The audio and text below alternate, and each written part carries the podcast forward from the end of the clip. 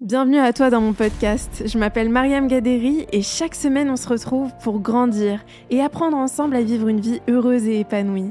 Ici on parle de développement personnel avec des invités inspirants qui ont des histoires à raconter et de la sagesse à partager en masse. Si tu cherches des idées, des outils ou de l'inspiration pour reprendre le pouvoir sur ta vie et devenir la meilleure version de toi-même, alors t'es au bon endroit. Je te souhaite une très belle écoute. Ok, Harold, je suis trop contente de t'avoir sur le podcast. Eh ben, moi Merci d'avoir accepté. Avec grand plaisir. Euh, J'aimerais bien qu'on commence par ton parcours, que tu nous parles un peu de ton parcours. Qu'est-ce qui a fait qu'aujourd'hui, tu es là où tu es que tu es entrepris, enfin voilà, qu'on en sache un peu plus. euh. Ok, donc je, je reviens jusqu'à il y a très longtemps. Tu veux jusqu'où? Ouais, tu vois, dans les grandes lignes, ce que Ok. tu as vécu qui t'a amené là où tu es. Eh ben, écoute, euh, écoute, écoute, je viens du 92, pas très loin d'ici. Moi aussi. Euh, ça va, t'es d'où? Ouais, de Nanterre. Ah Nanterre, ok. Ouais. Saint-Cloud, moi. Enfin, Saint- ville d'Avray, Ah oui, précisément. oui. Pour ceux qui connaissent, et celles Mm. dessus. Et, euh, et du coup, 92, petit village en soi, euh, bon, au collège, euh, jusqu'au collège là-bas, lycée à Saint-Cloud, école de commerce euh, dans le 16e, donc pas très loin d'ici. Ah ouais. Et école de commerce, c'est pas forcément l'étudiant le plus assidu et le plus sérieux, on va dire. Euh, je me suis toujours fait chier dans les cours. Franchement, vrai ouais, vraiment de ouf. J'ai toujours essayé de faire le minimum pour pouvoir passer, tu vois, d'une année à une autre. Mhm. Jusqu'à ma troisième année où je me suis, j'ai fait de la section entrepreneuriale et où j'ai rencontré un, euh, non, enfin, un entrepreneur et prof qui m'a vraiment donné un peu le déclic de vouloir entreprendre. Donc j'ai commencé à regarder un peu ce de que c'était. commerce, ça? C'est l'école de commerce. Ok, ouais ok. le Mhm. BS et euh, Olivier Giacomini, je crois, le prof de mémoire, qui me dit bah regarde un peu l'entrepreneuriat, c'est cool machin, et je check et je me dis putain, franchement, ça c'est un truc qui me, Mhm. qui me parle et, euh, et ça commence à mettre un petit peu un coup de pied euh, aux, aux fesses parce que je ne faisais rien avant ça, ou en tout cas je tentais plein de plein de petites business à droite à gauche, mais rien tu vois de très structuré et structurant. Mhm. Et, et je lance ma toute première boîte à 23 ans avec mon meilleur pote Olivier Ramel, le CEO de Kimono. Je sais pas si ça te parle. Ça me dit quelque chose, Kimono. qui est Ouais. une boîte trop cool qui fait du, des vêtements personnalisés pour les, pour les entreprises. Et, euh, et du coup, je lance ma première boîte pendant un an et demi, deux ans avec lui. Euh, on lève des fonds. Bah, on a fait une campagne de financement participative. Euh, donc, ça a été en fait la première fois où vraiment j'ai dû bosser. Parce que tu sais, Mhm. quand tu démerdes en cours, en soi, en bossant peu, tu peux réussir à passer d'une année à une autre. Mais quand tu entreprends, tu es obligé de T'es te faire un peu de violence. Ouais. Et, euh, et donc j'entreprends et je me fais un peu mal. Et ça paye puisqu'on revend la boîte après deux ans. Bon, je te fais vraiment les grandes Ouais, lignes ouais, hein, bien rapides. sûr, bien sûr. Mais on, va la- on vend la boîte au bout de deux ans, donc premier, euh, première aventure entrepreneuriale, premier succès, donc je me dis putain c'est mortel. Euh, Tu prends la confiance. De fou, de ouf. Avant de vite, je me dis putain c'est bon, on a tout cassé.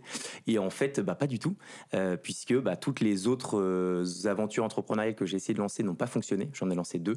Euh, à la deuxième, j'ai eu un peu un dégoût du, euh, bah, de l'échec en soi. Ouais. Et euh, je suis reparti sur, de, sur des études euh, en finance, dans lesquelles je me suis pas du tout épanoui. Ensuite, j'ai été dans le salariat, dans le recrutement. Là, c'était vraiment cool, une espèce de bulle d'air parce que parce qu'entreprendre, encore une fois, c'est compliqué. Mm. Jusqu'à monter mon cabinet de recrutement et euh, vouloir monter une, une muse. Donc ça Mm. c'est une boîte qui se saute, enfin qui marche un peu seule. T'as juste à bosser 2-3 heures par, par euh, semaine et ça et ça fonctionne. Et en fait cette muse c'est Com et Com prend le dessus. Et puis bah Com aujourd'hui pour finir la présentation, Mhm. euh, on a trois ans et demi. C'est une boîte que j'ai cofondée avec Flo, Ouais. mon associé, et on est un peu plus de, on est un peu plus de 40. On a un peu plus de 300 euh, clients maintenant, et on grossit, ouais, bah pas mal, ouais. Franchement, c'est cool en autofinancement, donc ça, je suis Mhm. content. Et euh, une est franchement une aventure assez folle parce qu'on est dans une industrie ultra créative, euh, une industrie dans laquelle je connaissais rien de chez rien. Je t'en parlais juste avant. Regardez Ouais. les caméras, je faisais, je ne connais pas. Ouais. Mais, euh, mais voilà, et dans lequel je m'épanouis tous les jours et, euh, et voilà. C'est incroyable. Mais alors moi, je suis curieuse parce que tu as un parcours super intéressant dans le sens où tu as, commencé à entreprendre. Ensuite, c'est aussi super bien que tu dises que tu as eu deux échecs parce Ouais. que souvent, on n'en parle pas de ça, tu vois. On, on va directement au succès. Ouais. Euh, Est-ce que pour toi, tu as toujours été... euh, tu t'es- Est-ce que tu t'es toujours senti appelé à entreprendre ou est-ce que pour toi, c'est quelque chose qu'on peut développer? Je te pose la question parce que je pense qu'il y a plein de gens qui veulent entreprendre, mais qui se disent euh, l'entrepreneuriat, soit t'es fait pour ça, soit t'es pas fait pour ça. Pour moi, je pense que j'étais fait pour ça, Ouais. Euh, et je t'expliquerai pourquoi. Mais, euh, mais de manière générale, je pense que c'est pas fait pour tout le monde, honnêtement. Euh, Mm. En fait, tout le monde a la possibilité de pouvoir entreprendre, mais d'être épanoui en entreprenant. Je suis pas certain que ça colle à tout le monde, parce qu'en fait, c'est vraiment les montagnes russes Mm. H24. Euh, donc, tu as des hauts qui sont très hauts et tu te, enfin, as l'impression que tu es le roi du monde, et tu as des bas qui sont hyper compliqués à gérer. Et très souvent, c'est des hauts très hauts et des bas très bas, ce qui Mm. fait que tu as une, vraiment une différence à chaque fois d'un jour à un autre qui peut être très brutale, tu vois, très violent à, à, gérer, à encaisser.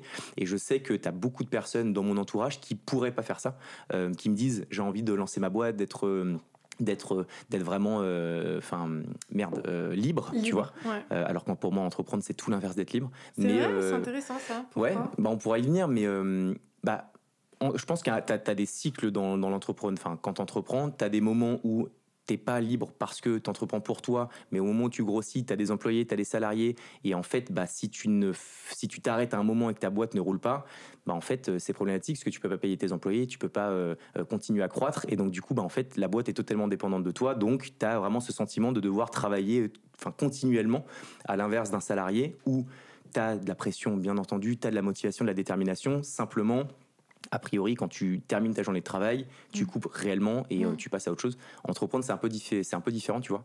Donc, euh, donc voilà. Et puis par contre, pour moi, je pense que j'étais un peu, enfin, euh, enfin, je pense que j'avais ce, trait de caractère où tu vois, j'ai toujours fait 36 000 choses. Mm. J'ai toujours été ultra velléitaire où j'avais envie de faire un milliard de bails euh, tout le temps. Euh, j'ai acheté des trucs, je les revendais un peu plus cher sur le bon coin. Enfin, tu vois, j'ai toujours cette sensibilité qui de la vente, de ouais, ce que j'allais dire peut-être mm. même plus commercial qu'entreprenant mm. en soi, mais l'un va avec l'autre. surtout quand tu es dans un dans l'écosystème du service où t'as pas besoin de travailler, enfin de tu vois de bosser en mode R&D et autres. C'est vraiment juste t'as une bonne idée tu trouves tes premiers clients, tu vends et tu gagnes de l'argent. Et, euh, et, voilà, donc je te dirais, euh, c'était une très longue réponse, mais je te dirais que je pense que j'avais euh, j'avais les traits de caractère pour entreprendre. Par mm. contre, je ne savais pas que ça allait être aussi dur. Et le fait de ne pas avoir été bon à l'école, je pense que ça a été un handicap pour moi. Ah ouais bah, Pourtant, on dit souvent que les, les meilleurs entrepreneurs, c'est ceux qui sont pas scolaires, justement. Ouais, alors je pense que ça a des vertus parce que quand tu bosses pas 40 heures par semaine aux études, tu fais d'autres choses et d'autres choses, mm. parfois faire des conneries, t'épanouir, t'ouvrir aussi aux autres. Donc ça, c'est une force. Là où c'est un inconvénient, c'est que tu n'as pas les fondamentaux, les, fondamentaux, les structures euh, qui te permettent de pouvoir entreprendre de manière hyper euh, carrée et, euh, et, optimale, tu vois. Mm. Moi, je sais que mon administratif, ma finance, elle a été catastrophique au démarrage de Com. C'est un truc que j'ai procrastiné pendant des mois et des mois. Mais au final, quand tu grossis, que tu as 10, 15, 20, 20 employés, ben, en fait, c'est vraiment un, facteur de handicap de croissance.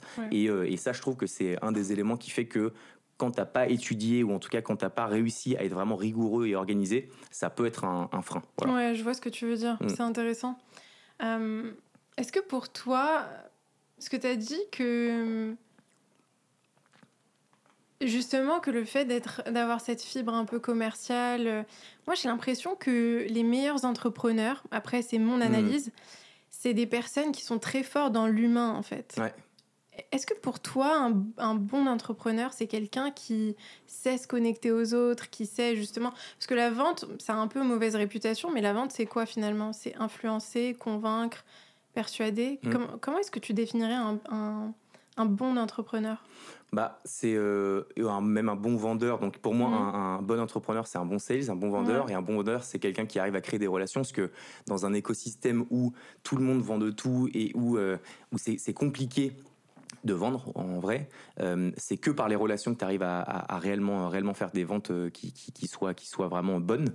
Mmh. Et, euh, et je pense que pour être un bon entrepreneur, faut être humain parce qu'il faut savoir embarquer tes équipes. Euh, par contre, tu vois, j'ai, moi, je, m'en suis vraiment rendu compte maintenant. Là, on est 40, un peu plus de 40, et j'ai du middle management, donc des personnes qui managent euh, des équipes. Et ça a été la, chose la plus bénéfique au monde parce que moi, je suis humain, je suis très gentil avec tout le monde, mais au final, c'est aussi un frein de croissance. Donc, je suis toujours dans un peu le négatif, mais c'est juste que j'aime bien aussi euh, contre, enfin, contrebalancer un peu tout ce qui se dit où l'entrepreneuriat c'est toujours magnifique, tout beau, tout rose. Il y a aussi des réalités et typiquement le management, c'en est une. C'est que moi, j'ai toujours été un, pas, pas, trop bon, trop con, mais toujours trop gentil. Mmh. Ce qui fait que bah tu vois j'ai Com la culture de Com c'est tout le monde est du dans enfin a une autonomie euh, pleine. Tout le monde je pense est extrêmement bien épanoui mais j'ai un peu infantilisé la boîte parce que justement j'ai toujours été trop gentil. Tout ça pour te dire que un bon entrepreneur doit être humain doit savoir embarquer les gens mais je pense pas qu'un bon entrepreneur est forcément un bon un bon manager. Je trouve qu'il y a ah une nuance entre le management et, euh, et le, le, relationnel tu vois. Ouais je vois ce que tu veux dire. Ouais c'est vrai que c'est quelque chose qu'on entend beaucoup euh, de la part des entrepreneurs le fait que on est parfois du mal à hum, mettre certaines limites ou à, tu vois, euh, faire la différence entre bah, ta relation pro, ta relation avec la personne, enfin. De ouf. Pour toi, est-ce qu'il faut avoir confiance en soi pour entreprendre? Est-ce que pour toi, c'est un. Parce que je pense qu'il y a beaucoup de gens qui veulent entreprendre, mais qui, qui, ont cette croyance limitante de se dire il faut absolument que j'ai confiance en moi, il faut absolument que je me sente capable d'entreprendre pour faire. Hmm. Est-ce que pour toi, c'est.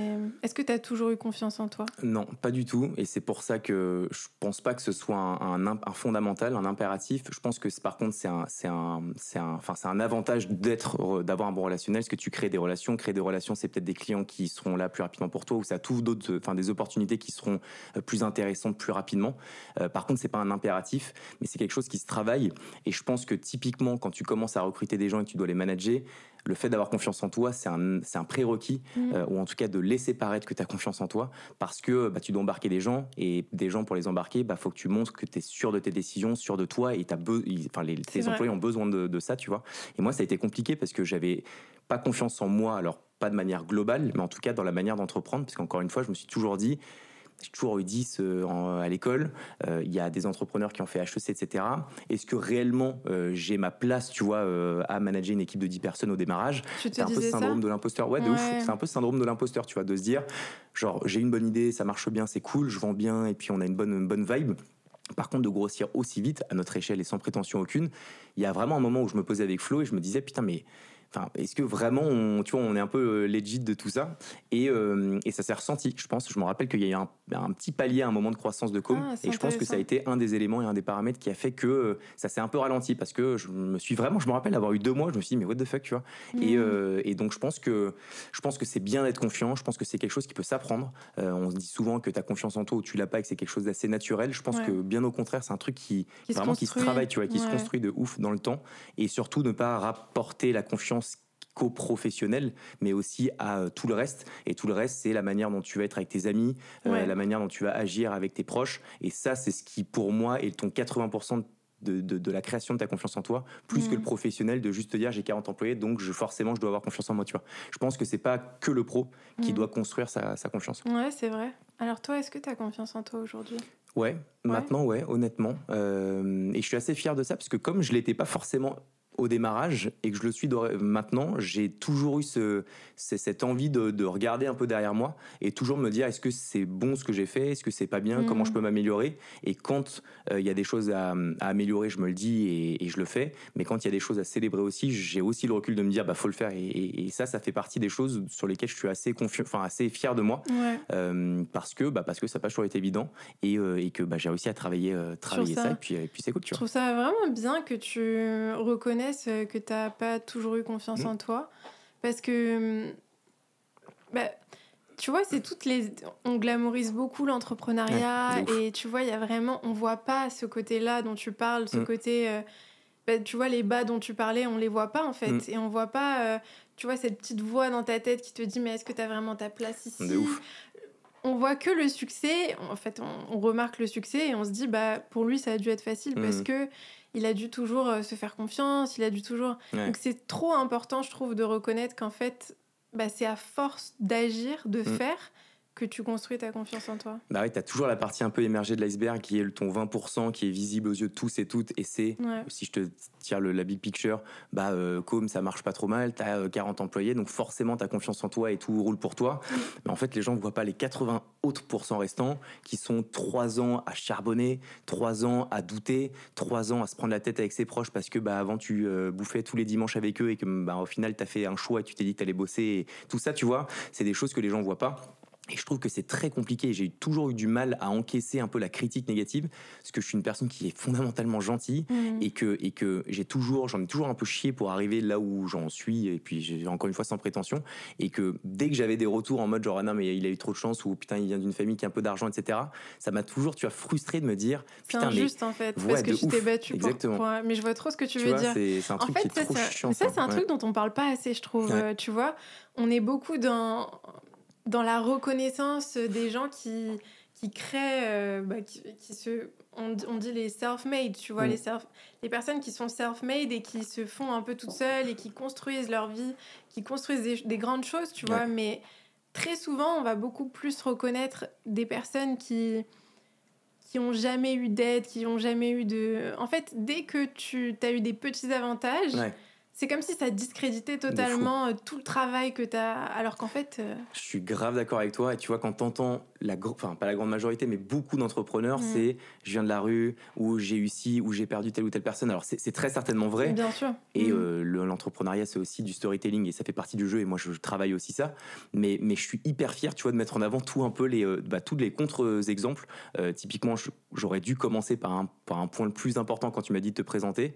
Et c'est souvent ce que je, ce que je dis d'ailleurs, c'est que je dis que je viens d'une famille, la, la- la plus belle famille du monde entier, mais Mm. vraiment euh, bienveillante, aimante de ouf. Et ça, c'est très certainement un espèce de hack de démarrage que d'autres n'auraient pas. Ouais. Et ça a souvent été d'ailleurs, encore une fois, un des sujets sur lesquels certaines personnes me disaient Ouais, mais c'est tellement facile, tes parents ils t'ont toujours aidé, etc.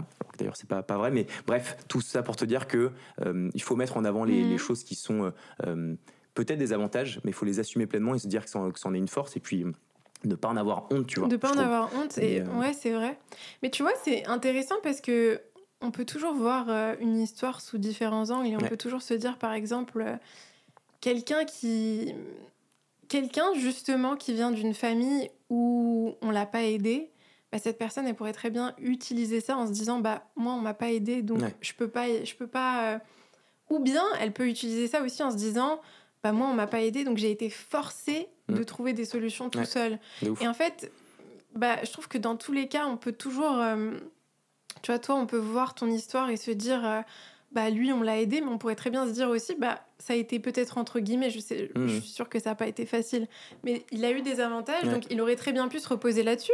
Mhm. Et moi, je trouve que justement, c'est super intéressant de voir que si tu as eu des avantages, tu as quand même été chercher ce que tu voulais par toi-même, tu De vois. ouf, de- Et alors que tu n'étais pas obligé, en Mhm. fait, encore moins que quelqu'un qui aurait pu. Tu vois ce que je veux Ouais, dire? absolument, non, je vois très bien. C'est juste, tu peux te conforter de ce que tu as. Et, euh, et au final, pas du tout. Tu vois, mon père, il a été. euh, moi, j'ai aucune personne qui, n'a été entre- qui a été entrepreneur dans ma famille, à part mon grand-père. euh, C'est vrai, qui ton avait une grand-père, il était carton, ouais, et qui, Ah, a, c'est qui- qui a explosé enfin, le game de ouf. ouais. Mais euh, l'entrepreneuriat à l'ancienne, euh, de ouf, mais un respect Bah, de tu dingue tiens pour mon peut-être ça de lui. Peut-être. Euh, mais, euh, mais tu vois, mon père, c'est un carriériste. Il est dans une grosse boîte du CAC 40 depuis euh, 40 ans. Il- mes parents m'ont jamais vraiment poussé même à entreprendre parce que bah, tes parents et tes proches, c'est souvent les personnes qui te recommandent le La moins de prendre des risques. Tu vois. Mhm. Donc en fait, pour moi, je trouve que les pires conseils, c'est ceux de tes proches en vrai de vrai. Parce qu'ils vont toujours te dire non, non, prends ton CDI, t'as ton salaire, t'es bien, tu pourras acheter ton. Et c'est bien. C'est trop vrai ce que tu dis. De ouf. Et, euh, et du coup, ça, je, je me rappelle que ça a dû être dur pour moi de me dire, en fait, j'ai toujours écouté mes parents depuis tout petit parce qu'encore une fois, ils sont bien bienveillants, aimants de ouf. Mais il y a un moment où j'ai dû un peu me confronter à moi-même et me dire, en fait, non, en fait, c'est pas pour moi, même si Mhm. c'est un très, une très belle, euh, une très belle possibilité d'être euh, carriériste, etc. Et euh, du coup, bah, j'ai pris le contre-pied. J'ai dit à mes parents, je vais faire une vidéo face cam dans la rue en disant, en, en mettant en, en princesse que c'était ça la vidéo de lancement de com Ah en disant je vais faire une vidéo à 1000 balles et euh, tu vas voir je vais casser le game de la vidéo mes darons ils m'ont fait mais frérot mais calme-toi va prendre ton CDI et reste là et, euh, et je suis content d'avoir pris ce risque euh. Mm. et puis encore une fois un succès et je, vraiment je mets des guillemets à succès parce que ça peut paraître très prétentieux et, c'est, et en vrai c'est, c'est une crotte donnée par rapport à ce que je veux faire plus tard mais, mais euh, derrière chaque micro succès t'as un milliard d'échecs et c'est ces échecs qui construisent tes, tes réussites Mm. et c'est ces échecs qui donnent de la saveur aussi à chacune des réussites que tu as et vraiment moi j'ai une, une espèce de, de un slogan de vie que je me dis toujours c'est que chaque euh, jour est une mini vie et, euh, et du coup j'essaie à chaque fois de checker un peu et de me dire fin de journée si je, je suis vraiment cliché il y a des, des jours où je suis de mauvaise humeur où je gueule où je, suis- où je pète des plombs comme tout le monde tout mais j'essaie de manière générale de me dire à chaque fois putain on a quand même un petit peu de chance euh, on avance c'est cool on est en bonne santé et, et voilà savourer un peu tu vois chaque Ça, c'est trop important. hein. Et sans que ce soit du storytelling bullshit parce qu'on l'entend tellement c'est vraiment un truc que j'ai depuis toujours Ouais. et je pense qu'il drive un peu ma déterre et ma motive euh, Mais t'as l'air, euh, ouais, je te sens hyper reconnaissant. Je te sens De dans ouf. la gratitude en fait. Ouais, Euh, ça se sent, tu vois, Mm. c'est ouf. Mm. Je trouve ça super bien comme énergie de se dire, euh, bah, je suis reconnaissant pour ce que j'ai et je veux en faire quelque chose d'encore mieux. Mm. Et justement, moi, je me dis toujours que quand tu donnes le meilleur de toi-même et que tu essayes tous les jours de donner le meilleur de toi-même, ça montre que tu apprécies tellement ce que tu as que tu veux en faire quelque chose d'encore mieux chaque jour, tu de vois. fou. Ah, c'est exactement ça. Euh, et du coup, je me demande pour toi, est-ce qu'il faut être euh, passionné par quelque chose pour entreprendre? Est-ce qu'il faut avoir de la passion ou est-ce que pour toi, tu peux entreprendre sans passion Je pense que tu peux entreprendre sans passion, mais mhm. je pense que si tu vois long terme, c'est compliqué de tenir, euh, tu vois, parce que bah, typiquement la boîte de, qui était juste avant Co, même en parallèle au démarrage, c'était une boîte qui s'appelait Tatami dans le recrutement. On recrutait des commerciaux avec un univers qui était assez cool et on a entrepris euh, et ça marchait bien, ça fait beaucoup d'argent en plus le recrutement. Mais franchement, mais je, ne me voyais pas le moins du monde faire ça pendant 20 ans et c'est d'ailleurs l'une des raisons pour lesquelles au bout d'un an, je me suis dit vas-y, je lance un, side project qui, qui est Com parce que bah, parce qu'en fait ça me passionnait pas plus que ça. Mmh. Et, euh, et comme ça te. Enfin, quand, quand tu as eu l'idée pour Com, est-ce que c'était une idée que tu as eue euh, par intuition? Est-ce que c'était parce que c'était quelque chose qui te plaisait? Mmh. C'était comment est-ce que ça t'est venu? Est-ce que je pense qu'il y avait il y avait trois facteurs un la chance mmh. clairement deux euh, l'intuition et trois le, le alors l'intuition le feeling on va les mettre au même en, même endroit mais c'est un peu de un peu de, de, de enfin de, boulot dans le sens où j'ai quand même un peu regardé. Euh, en fait, c'est mon intuition qui m'a fait dire regarde un peu ce qui se passe dans l'industrie de la vidéo. C'est quand j'ai regardé ce qui se passait dans l'industrie de la vidéo que je me suis dit oula, il y a peut-être des choses à faire. Et c'est au moment où j'ai lancé mm. avec Flo euh, Com et l'une des vidéos sur LinkedIn notamment. Et là, ça a été le facteur chance parce qu'on l'a fait comme ça un peu par hasard LinkedIn.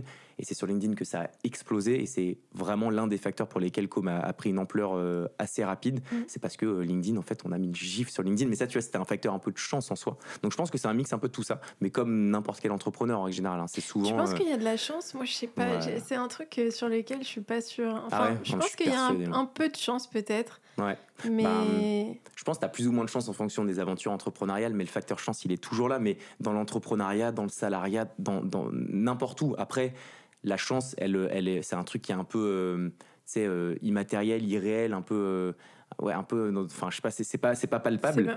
Et en même temps, la chance, tu la, tu la construis, tu la travailles parce que, euh, tu vois, quand tes potes vont rester le soir chez eux et que toi tu dis, bah attends, je vais peut-être me faire un petit salon networking et que tu croises par hasard Steve Jobs, n'importe, je te dis n'importe quoi et que tu lui dis, ah putain, vas-y, aide-moi pour mon business. Mais c'est ça. Bah, est-ce que c'est de la chance? Tu, vois ce que je veux bah, dire? En fait, il y a de la chance, oui, il y a de la chance. Tu crées des moments. J'entends ce que tu veux dire. En fait, tu as deux points de vue, mais je, pense que c'est un peu un mix des deux. Mais euh, c'est pour ça qu'on, je pense qu'on crée sa chance aussi. Et, euh, et, et, voilà. Ouais, je suis mm. d'accord avec ça. Du coup, je me demande, tu vois, pour les personnes qui nous écoutent et qui ont envie de se lancer, mais qui ont plein de doutes, qui ont plein de. Tu vois, qui se donnent toutes les raisons pour lesquelles il vaut mieux rester dans sa zone de confort, mm-hmm. ne pas. Si tu devais revenir en arrière et analyser qu'est-ce qui a fait que tu as eu cette réussite avec Com, qu'est-ce que.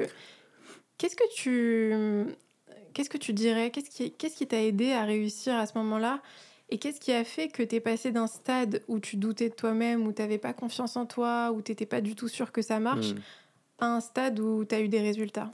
Euh, je pense, il y a plein de choses, mais l'une des, l'une des choses, c'est la méthode je m'en bats l'égoïsme. C'est vrai, ok, allez, raconte-nous cette méthode. Non, mais je, la dis souvent juste à, mes, à mes, employés, mais c'est, euh, et à des potes, mais c'est juste la méthode du enfin essayer parce que c'est pas évident mais de ne pas s'arrêter au regard des autres parce qu'en fait c'est ça le point bloquant principal c'est pas en fait euh, la peur de d'échouer pour soi c'est la peur d'échouer pour les autres c'est toujours c'est toujours le rapport aux autres en fait mm. qui fait que tu te que as un blocage et donc du coup si tu arrives à lever ça euh, et te faire mal pour lever ce ce, ce, ce, ce ouais, ce point bloquant mm. bah, je pense que c'est ça qui débloque pas mal d'autres choses après euh, parce que une fois que tu t'en fous de ce qu'on de ce qu'on dit de toi, tu tentes, tu t'échoues, tu prends confiance parce qu'il y a un moment où tu arriveras un petit peu mieux. Et en fait, c'est comme ça que ta spirale euh, vertueuse se, se, se, crée. Donc vraiment, je dirais de au moins à un moment d'essayer de se dire je ne prends pas en compte ce qu'on me dira à droite et à gauche, je coupe mon tel, je coupe mes réseaux, même si j'ai besoin des réseaux peut-être pour pouvoir euh, communiquer sur ce que, ce que je lance, mais vraiment de me dire j'essaie de me focus uniquement sur ce que je ressens moi et ce que j'ai envie de faire moi mm. et d'essayer de ne pas capter euh, ce que disent les autres. Je pense que c'est un bon moyen de pouvoir essayer de se lancer. Alors c'est très très idéaliste comme euh, et utopiste comme comme vision parce que ça paraît évident. Je sais que c'est dur, mais franchement, moi, ça a été ça. C'est, je me rappelle, hein, enfin, faire une vidéo face cam dans la rue, machin, je savais que tous mes potes allaient me chambrer, allaient me dire, enfin, mes potes, et pas de manière euh, malveillante, tu vois, mais en mode putain frérot c'est quoi ton truc machin.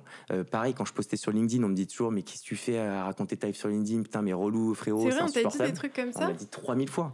Mais ce qui est marrant c'est qu'un mois après on me disait putain frérot euh, tu peux me donner deux trois conseils? T'as vu? Et six mois après on m'a dit frérot tu, je peux venir sur ton podcast s'il te plaît. Enfin, donc c'est c'est mais comment tu fais à ce moment-là? Moi c'est ça qui me qui m'intéresse beaucoup, c'est le, justement le moment où tu as toutes ces personnes qui te disent, euh, qui te font des petits commentaires rabaissants, ou qui t'envoient des pics, ou qui Mm. te disent mais pourquoi tu fais ça, pourquoi tu te casses la tête, tu pourrais, tu pourrais faire autre chose. Comment à ce moment-là, est-ce que tu arrives à te, à te hum, détacher de ce que le monde extérieur te dit? Oh, franchement, je, je, je pense pas avoir la recette, euh, la recette miracle, mais euh, c'est vraiment juste d'un peu d'encaisser, de se, enfin, simplement de se dire que Tu bah, continues, pas ça en même si- Ouais, tu continues quoi quoi qu'il arrive, tu vois. Et, euh, et si tu es assez sûr de toi, si tu penses avoir la bonne idée, si tu sais que tu as vraiment envie d'entreprendre et de te lancer, je pense que c'est une raison suffisamment valable pour te dire pendant un moment je stoppe. Et puis tu vois. Je me dis souvent, c'est comme dans le métro, si tu te casses la gueule devant 40 personnes dans le métro, tout le monde va te regarder, peut-être sourire un peu, mais exactement 4 secondes après, la personne, elle a repris sa vie, elle en a rien à foutre de toi, elle va tout vrai. oublier. Et quand tu reprends un peu de recul et tu te dis, bon, bah, je pose, j'ai peut-être un commentaire ou un mec qui va me dire un truc, 20 secondes après, il sera re dans sa vie. Donc, je sais pas, ça, moi, ça m'a suffi pour me dire, f- enfin, fuck it, tu vois, genre, Mhm. je le fais, puis, euh, et puis let's go. Et puis, avec mes potes, on a toujours été drivé par un, par un, par un film qui s'appelle Yes Man, que tu connais peut-être déjà Ah avec ouais, Jim. Carrey. Ouais, C'est ouais, où tu dis un bien. peu oui à la vie, et puis genre, tu tentes plein de choses, et ça nous a apporté tellement de choses euh, à l'ancienne en étant étudiant ou quand on a commencé à entreprendre, que cette méthode vraiment de je dis oui, c'est encore une fois hein, une métaphore, mais je dis oui à tout, peu importe euh, ce qu'on me dit, ce que les gens pensent, je le fais parce que je sais que ça, que ça, que ça créera du bon. Bah, on a toujours été un peu éduqué à ça, on s'est éduqué à ça, et ça a du bon, donc je pense que ça m'a aidé plus facilement à, à- à lever le, tu vois, le blocage de- du regard des gens euh, Ouais, ouais, quand ouais, j'ai lancé Com. Aujourd'hui, est-ce que tu te sens détaché du regard des gens? Non, franchement, non. Je trouve ça super génial que tu dises euh, non, parce que je trouve que c'est honnête. euh. Ouais, non, bah, c'est honnête de ouf. Et puis le but, je pense, c'est apporter un max de valeur euh, transparente, tu vois. Mais autant au début, j'ai essayé de m'en foutre et j'ai réussi. Et autant là, ça recommence à. euh, à- En fait, je pense que l'échelle est différente. Mm. Euh, Com est quand même assez visible. Alors, dans notre industrie, on est vraiment en B2B euh, Ouais. sur LinkedIn, donc c'est un microcosme. Mais c'est un microcosme qui, quand même, euh, qui, qui, enfin, sur lequel on a quand même pas mal de visibilité. Ce qui fait que quand tu es exposé, bah. euh, peu importe ce que tu fais en bien ou en moins bien, euh, bah il y a des personnes qui vont pouvoir pouvoir te critiquer ou dire des choses sur toi. J'ai la chance moi d'avoir franchement depuis le début de Com, j'ai jamais eu de bad buzz, j'ai jamais eu de dinguerie parce que euh, je pense qu'on est vraiment tous et toutes bienveillantes et que c'est cool. Euh, là, il m'est arrivé récemment deux trois petites folies euh, parce que je suis parti à Dubaï, alors je fais une émission sur le- l'en- l'environnement, etc. Et je me suis rendu compte, je me suis re-rendu compte à quel point, à partir de maintenant, tout ce que je ferais, euh, j'aurais des critiques en Ouais. bon ou en moins bon. Et, euh, et, et je me dis que tu vois, c'est le, c'est le jeu parce que je m'expose, j'aime montrer ce qu'on fait, etc. Donc tu, tu peux pas voir que du beau et du rose Ouais. dans ce que tu fais. Donc voilà, mais, mais ça m'impacte, honnêtement, ça m'impacte et je sais que je suis un peu regardé, un peu écouté. Donc, euh, donc ça me fait kiffer dans un sens et en même temps, je me dis, putain, parfois c'est un côté un peu flippant. Ouais. Mais, euh, mais, mais voilà. ouais. Je trouve ça honnête de le dire parce que.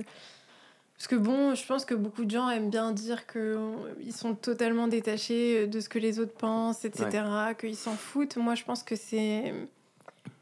Je, je sais pas si on arrive à un stade où on est complètement détaché de ce que les Mm. autres pensent, mais je pense que on apprend peut-être à un peu mieux gérer avec Ouais. le temps, tu vois, Mm. euh, ce qu'on ressent face à l'opinion des autres, Mm. tu vois. Ouais, exactement. Et surtout, euh, oui, quand tu es médiatisé, enfin, quand, y a, quand on regarde ce que tu fais, etc. Est-ce que tu peux nous parler de ton d'une expérience qui a été un grand échec pour toi et qu'est-ce que ça t'a appris? Hum, un grand échec. C'est forcément pro? Non, ou pas? N'importe. Euh, Je peux prendre une seconde pour réfléchir? Bien sûr. Euh, Parce que j'ai eu un échec euh, bah, entrepreneurial où j'ai fait confiance à une personne, je me suis fait un peu ken, donc c'est intéressant peut-être d'en parler. Euh, Ça peut être perso aussi. bah, Je réfléchis justement perso. J'ai toujours les mêmes amis depuis toujours, on s'est jamais fait de dinguerie en vrai. C'est bien que tu aies réussi à. Enfin, je trouve ça bien, les, les amitiés euh, sur le temps comme Ouais. ça. J'ai l'impression que c'est devenu rare de ouf. Moi, mes C'est meilleurs potes, extrêmement rare. Mais moi, ça fait extrêmement 20 rare. piges que tous mes potes, c'est après, je, je me suis fait d'autres potes, tu vois, mais on a le. Enfin, après, je pense que c'est le côté 92, petit village, qui fait que j'ai Mhm. l'impression que c'est un peu moins, tu sais, comme un Paris où ça va, ça vient, t'as des Ouais. nouvelles personnes. Nous, au final, euh, quand t'avais une nouvelle personne au collège, c'était en mode, putain, il y a un, Un nouveau, truc tu de dingue. Alors ouais. que dans, au, au lycée ou enfin à Paris, c'est pas pareil. Mais donc, du coup, pour revenir sur ta question sur l'échec, comme ça, même si je pense qu'il y en aurait d'autres, mais je dirais euh, une aventure entrepreneuriale. Euh, J'avais monté une marque de fringues qui s'appelait Mozi, euh, avec lequel je me suis associé avec une personne qui m'a un peu, euh, un peu ken en soi, Mhm. parce que parce qu'il m'avait pas dit toute la vérité sur ce ce qu'on était en train de faire, enfin ce qu'on était en train de faire. En gros, il avait plagié une marque de A à Z, A à Z vraiment. Et euh, en fait, juste, il m'a, lorsqu'on a fait un reveal pris des, des influenceurs pour pouvoir mettre en avant le, produit et qu'au final je commence à voir des commentaires en mode ah mais en fait c'est une copie conforme de et je me rappelle plus comment s'appelle la marque suédoise magnifique. D'ailleurs c'était les têtes de mort mexicaines. Ah. et je vois sur 3000 commentaires 9900 enfin 2900 commentaires qui disaient putain mais c'est du plagiat. Je fais what the fuck? Je lui en parle. Et il me dit ah mais non mais t'inquiète pas juridiquement on est bon. C'est une tête de, de mort mexicaine donc c'est un truc qu'on peut pas déposer. Donc ils sont ils sont on n'est pas en tort etc mm. je lui dis oh, mais frérot on a bossé six mois j'ai investi je sais pas combien de temps d'oseille etc et tu me dis ça que maintenant. Et, euh, et au final, c'est un mec qui était un peu sneaky. Et, euh, et, ça, a été un, ça a été un peu douloureux parce que je me suis re-rappelé et ma sœur m'a toujours mis des gifles à ça. Moi, je suis un peu trop en mode monde des bisounours. Je me dis toujours mmh. que tout va tout bien, tout rose. Mais il y a quand même des gens euh, qui sont qui sont moi je, enfin je crois pas aux gens méchants honnêtement je pense pas qu'il y ait des gens qui naissent et ils sont méchants tu vois je pense juste que tu as, des personnes qui ont plus ou moins de rage et autres mais ceux qui ont qui ont cette cette soit cette rage ou ce, ce mal-être bah, prennent des décisions qui ne mm. euh, qui sont pas les bonnes. Et là, en l'occurrence, c'est un mec qui m'a fait perdre beaucoup de temps, beaucoup de confiance en moi de ouf, euh, pas mal d'argent aussi. Et euh, ça m'a pas facilité la reprise de mon entrepreneuriat après. c'est ça, en fait. Parce que, bah, tu sais, quand tu te, tu te réassocies à quelqu'un que tu connais pas, bah, tu dis, attends, ça se trouve, il va essayer de me ken. Et ça te met dans un. C'est un peu un trauma quand même. Hein. Ouais, un, enfin, c'est un truc qui te reste un peu comme une relation amoureuse où ça s'est mal passé et ensuite tu te mais je trouve ça bien quand même de pas se bloquer par rapport à ça et de, de reprendre en fait, tu vois, de pas se fermer. Et te euh. dire c'était une expérience avec une mm. personne, tu passes à autre chose, mais bon, tu, tu, tu connais, tu as quand même un peu, un peu, d'un peu de, enfin de, de t'as as des choses qui marquent. Et je pense que c'est cool parce que ça te construit. Et puis, ce qu'il faut juste pas, c'est se redire ah mais c'est sûr que du coup la prochaine personne avec qui je vais entreprendre, ça va être la même. Faut avoir du quand même un peu de recul, te dire non, mais juste je prends mes précautions et peut-être que je fais un pacte d'associés dès le démarrage où je dis on se dit tout dès le, dès le début comme ça, il y a pas de dinguerie. En fait, encore une fois, c'est comme un ben, l'échec construit les meilleures victoires d'après. Et, euh, et, tu vois, comme avec Flo, on s'est jamais embrouillé. Euh, alors, on s'est pris le bec, enfin, on s'est pris le bec, etc. pour plein de mm. choses parce qu'on n'est pas d'accord et ça, c'est la vie. Hein. Mais on s'est jamais, tu vois. Euh, une vraie embrouille. Ouais, une vraie embrouille. Alors que tu vois, je suis beaucoup plus visible que lui. Enfin, il y a un moment où peut-être que quand, comme ce qu'on s'était dit il y a trois ans, où c'était une petite boîte et maintenant qui a, ça a pris de l'ampleur, tu sais, il y aurait pu avoir, je sais pas, une guerre d'ego ou autre. De l'ego, ouais, carrément. En vrai, on s'est tellement tout dit dès le début, en mode, ok, comme si demain ça devient une, une success story, si ça se casse la gueule, si ça fait si ça fait ça, comment on fait mhm. Qu'en fait, tout a été tellement clair que c'est cool. Et tu vois, c'est un peu comme une fiche de poste, j'en parle souvent, mais plus ta fiche de poste, elle est claire et précise, plus ton recrutement, il est a priori fluide, euh, et qu'il va être réussi, parce que tout le monde aura la même réalité de ce qu'on a annoncé sur la fiche de poste. De ce qu'on attend et de, ce, que l'autre peut donner. Mm. Et c'est pareil quand tu entreprends, c'est pareil dans ta vie de couple, c'est pareil avec tes amis, etc. C'est juste plus tu es clair, plus tu donnes de la visibilité, plus tu t'accordes au démarrage. C'est un peu les fondamentaux de ta, ta, tour de Pise. Bah, si elle est bien carrée, bah, tous tes cap-là que tu mets au-dessus, a priori, seront plus stables que si ton démarrage est déjà un peu bancal. Et, euh, et, voilà. C'est très vrai, mais là, ça, mm. c'est le pouvoir de la communication et de. Fou. Et ce que beaucoup de gens ne font pas, en fait. Euh. Mais je trouve ça super intéressant parce que je remarque que la plupart des. Enfin, ça, c'est ce que je vois, mais des associés, euh, des personnes qui s'associent, c'est souvent, quand ça marche, c'est souvent qu'il y a un il y a quand même une absence d'ego, tu vois. Enfin, j'ai l'impression que plus il y a de l'ego, plus c'est difficile de fonctionner et de. De ouf. De ouf. Et même euh, et dans le management. Enfin, même en tant que en tant qu'associé et même dans ta relation employé à, euh, à, CEO ou entrepreneur parce que tu peux te dire à un moment c'est toi qui as entreprise toi qui as lancé la boîte donc c'est toi qui as raison sur tous les plans. Et il y a un moment où quand tu as en fait des personnes qui disent non mais là tu te trompes c'est pas ça ça tu peux avoir cette espèce d'ego qui dit mais attends frérot c'est ma boîte qu'est-ce que tu racontes tu vois. Et en fait je pense qu'à partir du moment où tu arrives à te détacher de euh, enfin c'est ma boîte c'est moi c'est mon truc. Exactement et que tu dis ça cet ego tu le mets de côté toi tu as été bon pour un lancement tu as une bonne vision tu arrives à embarquer les gens mais mais, mais, mais, le reste qui est les expertises sur, euh, par exemple, d'un point de vue technique, tes expertises sur, sur plein d'autres choses, il faut savoir faire confiance. Et savoir faire confiance, c'est aussi lâcher du lest sur, euh, sur ton espèce d'ego qui est un mmh. peu naturel de dire putain, c'est moi qui l'ai lancé, donc forcément j'ai raison, encore une fois. Je pense que ça, c'est un move fondamental d'un bon entrepreneur de se dire vas-y, ça, je le mets de côté. Et moi, je, enfin, j'estime, comme beaucoup d'entrepreneurs, mais que toutes les personnes qui sont chez Com sont meilleures que moi sur un domaine. Sinon, enfin, tu vois, c'est ça l'intérêt comme de recruter des personnes. Et. Euh, et voilà, donc l'ego, je pense, ça peut être très destructeur quand tu entreprends dans ta vie perso. Euh, donc, faut réussir à prendre du recul. Et comme tout, ça se travaille, je pense vraiment. Et, euh, et ça, j'ai eu du mal aussi un peu, je t'avoue, parce que. Ouais, ça, ça me rend curieuse. Comment est-ce que tu as réussi En fait, est-ce que tu avais ce truc de vouloir un peu tout contrôler au début Ouais. Ouais. ouais, franchement de ouf. Je me rappelle que jusqu'à il y a peut-être, enfin jusqu'à peut-être un an, ouais, un, donc c'est c'est quand même assez récent il n'y avait pas une seule vidéo de com qui sortait tant que j'avais pas au moins regardé et dit genre mm. vas-y c'est bon let's go tu vois je regardais tout Et je pense que c'est une force parce que j'avais quand même un peu la vision et comme c'est quand même aussi mon ADN et celle de Flo, donc, euh, donc je suis légitime à pouvoir avoir un œil euh, critique, tu vois, sur les contenus. Mais il y a un moment où tu, tu peux pas euh, avoir une croissance pérenne si tu regardes tout de A à Z sur chaque, chacun des sujets, tu vois, de, de, de, ta boîte. Donc là, j'ai vraiment lâché ça et je crois d'ailleurs que ça fait quasiment six mois qu'il n'y a jamais eu d'aussi beaux contenus qui sont sortis. C'est dingue. Très certainement, parce que justement, moi, j'avais peut-être une espèce de croyance limitante sur plein de choses et en fait, faut, faut, faut, faut faire confiance aux gens.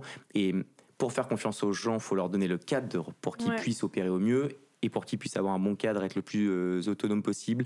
Il faut euh, être extrêmement euh, dur dans les recrutements. Il faut être Enfin, moi, le maître mot de Com, c'est l'excellence. Tu vois, il n'y a jamais eu autant de personnes qui sont parties chez Com depuis ces quatre derniers mois. Ça a été la, période la plus compliquée depuis le lancement de Com. Parce qu'on s'est repositionné, on est passé de boîte de pro d'agence, mmh. on est passé d'un panier moyen à 5 000 euros à quasiment 50 000. Donc, on a fait x10. Donc, ça veut dire qu'on était obligé d'exceller. Et euh, d'exceller, ça se fait euh, chez des profils juniors comme seniors, mais principalement chez des seniors. Et les mm. juniors ont eu plus de mal à ça. Et j'étais assez intransigeant.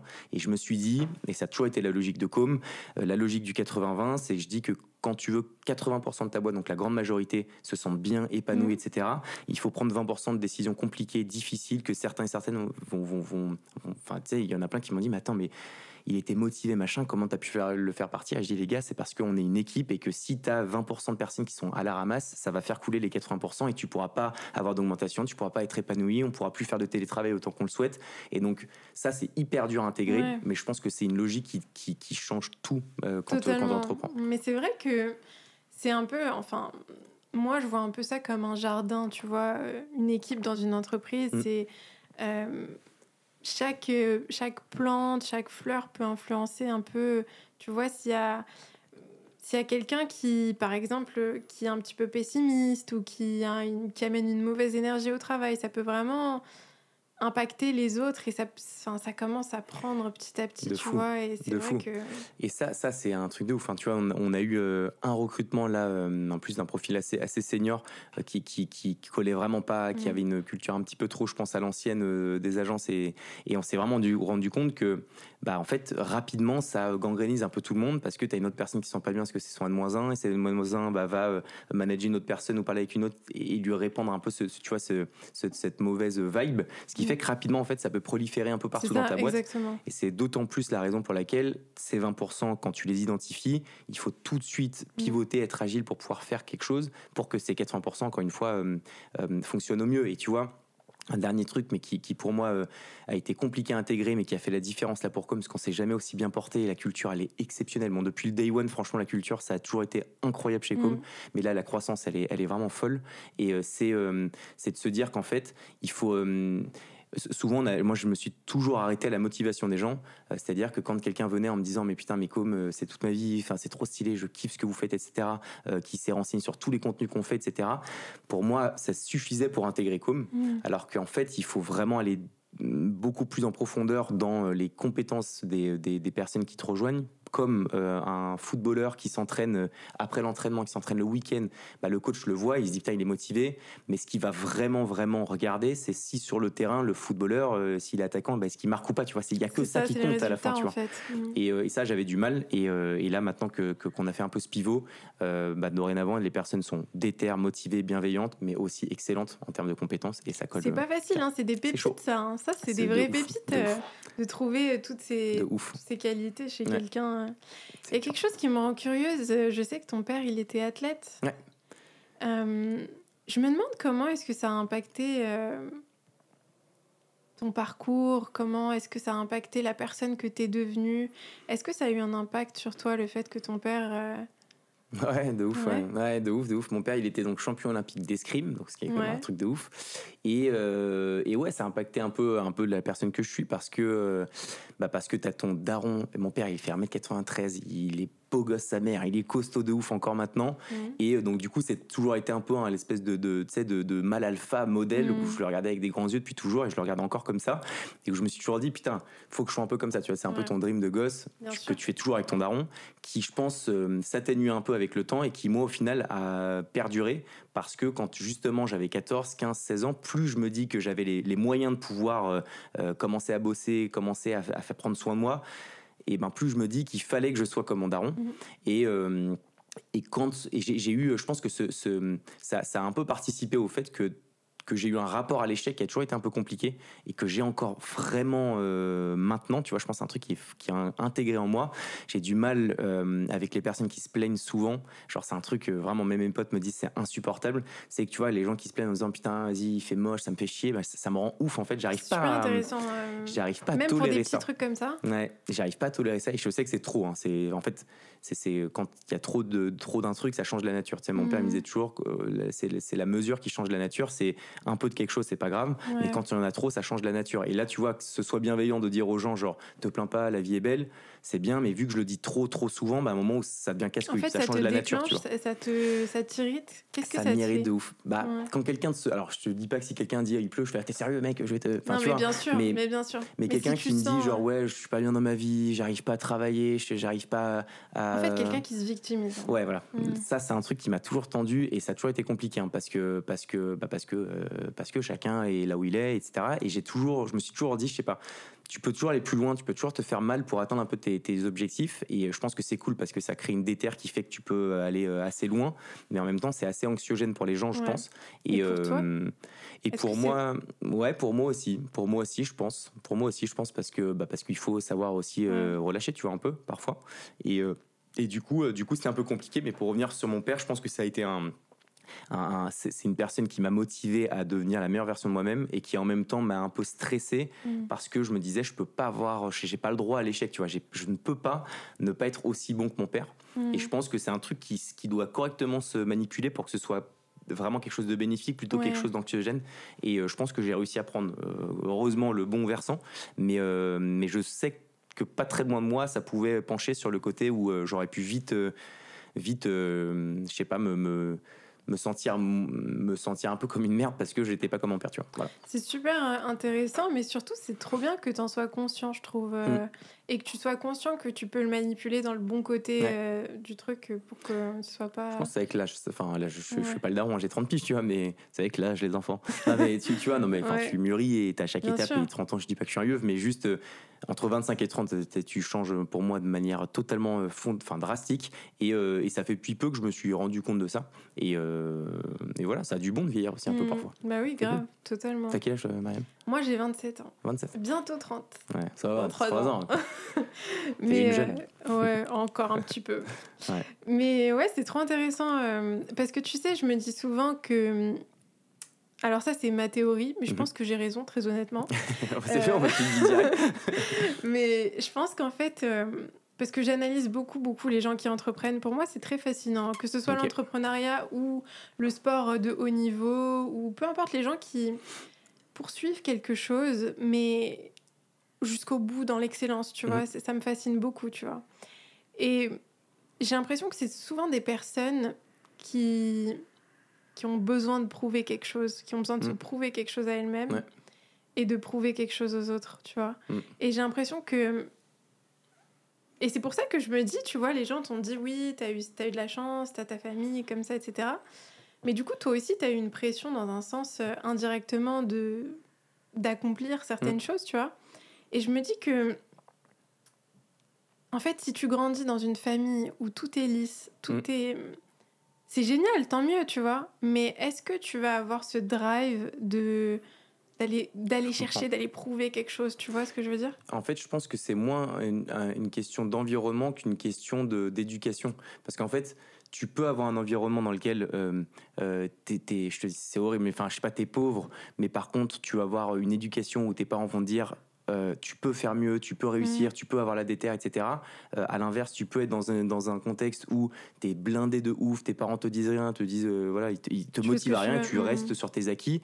Ou à l'inverse, euh, être dans une famille qui est un peu aisée, mais dans lesquelles tes darons te disent bah t'as pas d'argent de poche, tu te démerdes, t'essayes de réussir à être comme nous. C'est vrai. Et moi ça a été ça. Mm. Mes parents ils ont eu de l'argent, mais ils m'ont toujours dit tu te démerdes de Ils A t'ont à Z. inculqué des De valeurs. ouf. Mm. Et ça c'est de toute façon je pense que on, on est on est on est on est euh, des, gens euh, enfin biologiques etc mais on est aussi le, résultat de, l'éducation de nos, parents parce qu'une personne euh, de n'importe quel endroit dans le monde qui est éduquée enfin qui est, dans une famille éduquée de la même manière alors il y aura des personnes qui vont être plus ou moins différentes mais tu auras quand même un- tu, tu vas être formaté euh, grâce à cette éducation. Et je pense que les, les parents ont un rôle mais, mais, mais, mais majeur à avoir euh, à inculquer ça aux enfants, de d'essayer de se débrouiller, d'essayer de se démerder, de d'essayer de, leur faire comprendre les choses plutôt que de les engueuler. Là, j'ai mes, mes meilleurs potes qui ont, qui ont eu leur gosse, donc je, je suis à fond dedans Ah, et j'essaie d'analyser comment ils font, Ouais. D'ailleurs, je suis parrain, je suis trop content. Ah, Mais, euh, mais tu vois, et du coup, bref, je, je, je pense que c'est moins, encore une fois, une question de, de cadre plus que d'éducation qui fera que tu auras cette niaque. Mhm. vraiment. Ouais. Je pense qu'elle est amplifiée si tu as peu de choses parce que tu dis, c'est un peu genre, euh, j'ai pas le choix, tu vois. Mais en même temps, si encore une fois tes parents depuis toujours t'ont éduqué à te dire tu te démerdes et t'as la déterre, bah peu importe si t'as l'argent ou pas, tu vas y aller quoi. Ouais, c'est vrai. Je suis d'accord avec toi, Mm. totalement. Est-ce que tu peux nous raconter euh, une anecdote ou une histoire plutôt de quelqu'un qui t'a vraiment impacté dans ta vie et avec du recul, tu te, tu pourrais même dire que ta vie aurait peut-être pris une tournure différente si cette personne n'avait pas eu cet impact. Hum, bah, je, t'en- je, t'en- je sais pas si on se le- je me rappelle même plus si on se le disait quand c'est enregistré, mais j'ai j'ai tous les, mes, mes meilleurs potes, je les, enfin, c'est mes meilleurs potes depuis un peu toujours. Ça fait plus de 20 piges qu'on se connaît. Et euh, chacun ont leur particularité et ont été un peu la pierre euh, qui, qui enfin, à l'édifice de, de, Mhm. de, de- de mon évolution, tu vois. Euh, mes parents de ouf. Franchement, je dirais peut-être ma mère, même si j'aime ma mère de la même manière que mon père. Mais ma mère, c'est ma meilleure pote. Je, prends encore des apéros avec elle. Je, on se bourre la gueule, on rigole. on- Enfin, c'est ma mère, c'est ma meilleure pote, bien. vraiment. Et, euh, et donc, du coup, je dirais, je dirais ma mère parce que, bon, c'est le, en plus, c'est le moment un peu comme ça, un petit peu, un peu cute de ta vidéo. Mais, Ouais, mais ouais, non, mais là, là, franchement, ma mère, ma mère, elle m'a toujours dans la bienveillance, toujours le smile. Tu la vois, tu- vraiment, tu croises cette femme dans la rue, tu la connais pas, t'as envie de sourire parce qu'elle a toujours le smile, elle est toujours en mode de bonne tu humeur. tiens ça d'elle alors, je pense. Ouais, je pense de ouf. Ouais. Et, euh, et ma mère, ouais, c'est, enfin, c'est, c'est, c'est, c'est un truc de ouf. Ma mère, c'est un truc de ouf. Je me suis, franchement, j'ai emménagé juste à côté de chez mes darons euh, parce que j'étais à Paris euh, ouais. et j'avais ce, ce, ce manque, tu vois. Et Mm. ma mère, je pense, c'est mon driver, c'est mon driver. Franchement, C'est de trop ouf. beau. Ouais. C'est trop trop beau ça. Franchement, de ouf. Ouais. Franchement ça fait plaisir et ça se sent quand tu parles d'elle Mm. que tu- on La sent ton maman. amour ouais Euh, ok alors une autre question que j'ai pour toi c'est est-ce que tu peux me dire l'impact que tu aimerais avoir sur les autres? Si tu devais définir cet impact qu'est-ce que tu en fait moi je, je suis toujours intéressée par ça parce que je regarde tout en fait pour moi la vie je la réfléchis de la manière suivante je me dis le temps passe vite Mm. On peut avoir beaucoup de succès, on peut accomplir de grandes choses, mais ce qui compte finalement, c'est l'impact, ce qu'on laisse en fait. Mm. C'est quoi l'impact que tu aimerais avoir sur les autres? Qu'est-ce que tu aimerais que Bah, hum, qu'est-ce que tu aimerais que les gens ressentent ou est-ce que tu aimerais les inspirer par exemple à je sais pas, à sortir de leur zone de confort, à se Mm. faire confiance, à prendre des risques ou franchement, c'est dur comme question. Euh, c'est dur comme question parce que de les pousser à entreprendre, je le fais, j'aide, j'aide, etc. Mais c'est pas un truc qui, enfin, je kiffe le faire, tu vois, mais Mhm. c'est pas un truc euh, qui me, qui m'habite. Franchement, c'est, c'est hyper dur comme question. Ce serait quoi, toi, pour me. Euh, moi je On pense inverse que l'interview d'un Non, coup. c'est c'est une bonne de toi, Marion. Ok, on va parler de. Euh, L'impact que j'aimerais avoir, je pense que ce serait que les gens... En fait, j'aimerais aider les gens à se rendre compte qu'ils peuvent se libérer de ce qu'ils pensaient être... En fait, j'aimerais que les gens puissent sortir de leur schéma et de leur conditionnement, en fait. Parce que tu vois, on a tous un conditionnement, on a tous des croyances. Et je vois beaucoup, beaucoup de gens qui ont des croyances archi limitantes qui Mhm. les freinent. Et je sens beaucoup, beaucoup de. Beaucoup de gens qui, sont, qui se sentent coincés, bloqués, enchaînés dans leur vie, tu Mhm. vois. Et moi, j'aimerais beaucoup aider les gens à se rendre compte qu'ils peuvent se libérer, tu vois. Mhm. Et ressentir cet élan et ce. Enfin, ouais. Je vois ce que tu dire et c'est déclassé vraiment, enfin, c'est charmé. Euh, du coup, je dirais peut-être à, à, à véhiculer et à faire comprendre aux gens que, et je sais plus où est-ce que j'ai vu ça, mais j'avais envie de voir comment je peux l'intégrer chez Com, mais c'est de dire que happiness is the new rich. Genre en mode, Oui, Tu Gary Vee. Gary Vee. ah, c'est Gary Vee qui Yes, Yes, le sir. meilleur, le Ah, c'est Gary Ah ouais, ok. il est trop fort. Mais putain, je crois que c'est même pas Gary Vee. Bah, je l'ai entendu d'un mec qui Ah a ouais dû l'écouter de Gary Vee, mais euh, bon, bref. Et je trouve que c'est déclassé en mode essayer de juste inculquer aux gens que toutes, tout- toutes les croyances un peu capitalistes de se dire que euh, réussir et être heureux, c'est forcément avoir de l'oseille, c'est Mhm. forcément être célèbre, etc. C'est un goal, c'est- très bien, mais que ce ne soit plus que ça. Et je trouve que de, de véhiculer un truc qui est totalement différent, c'est de se dire en fait, je suis genre euh, j'ai qu'une expression en, en anglais, mais genre broke as fuck, genre j'ai- Mm. j'ai pas d'oseille et tout, mais regarde comment j'ai le smile et j'ai la banane, je suis avec ma mif, et que ça, ce soit un truc chébrant. De émotionnellement, ouf. euh, mentalement. Et tu sais que ce soit un truc que tu mettes sur les réseaux, genre tu sais que sur TikTok, ce soit le truc qui prolifère plutôt que de montrer ta Ouais. Lamborghini, etc., qui est plutôt, plutôt le cas. Tu sais, t'imagines de vraiment se dire, en fait, t'es es chébrant chez les jeunes si tu montres que t'es broc de ouf, mais par contre que t'es déter. Et ça, ça me Et, parle grave. tu vois Ça ce que je veux dire. Et ça, ce serait lourd. Et alors après, idéalement, c'est que t'es riche, t'es célèbre Oui. et t'es heureux de fou. C'est ce pas antinomique, tu vois, Oui, de bien ouf. sûr. Mais, euh, mais, Mais, euh, mais je suis voilà. d'accord avec ça en fait. Tu sais Mm. parce que je sais plus d'ailleurs. Je crois que j'ai lu aussi quelque chose là-dessus et, et, qui disait que ce serait génial qu'on arrive à un stade où on valorise beaucoup plus Mm. ce que- justement ce, ce, ce bien-être intérieur, tu Ouais. vois, cet apaisement, cette paix intérieure, cette joie de vivre et tout, plutôt que l'aspect extérieur de toujours courir derrière des objets, du matériel, Mm. même si c'est génial en fait, tu vois. Après, moi, je, je différencie les deux. Tu vois, il y a le matériel, il y a l'accumulation de richesses que tu peux avoir, et puis il y a aussi le, entre guillemets, le jeu de la réussite, du Ouais. succès, qui, qui est un jeu. Moi, je le vois comme un jeu, et qu'on doit pas euh, assimiler à notre valeur, en fait, Mhm. tu vois. Ouais. Mais d'ailleurs, je suis curieuse par rapport à ça. Est-ce que, est-ce que ça t'est arrivé de te, de te rendre compte que t'assimilais ta valeur à tes accomplissements euh, pro?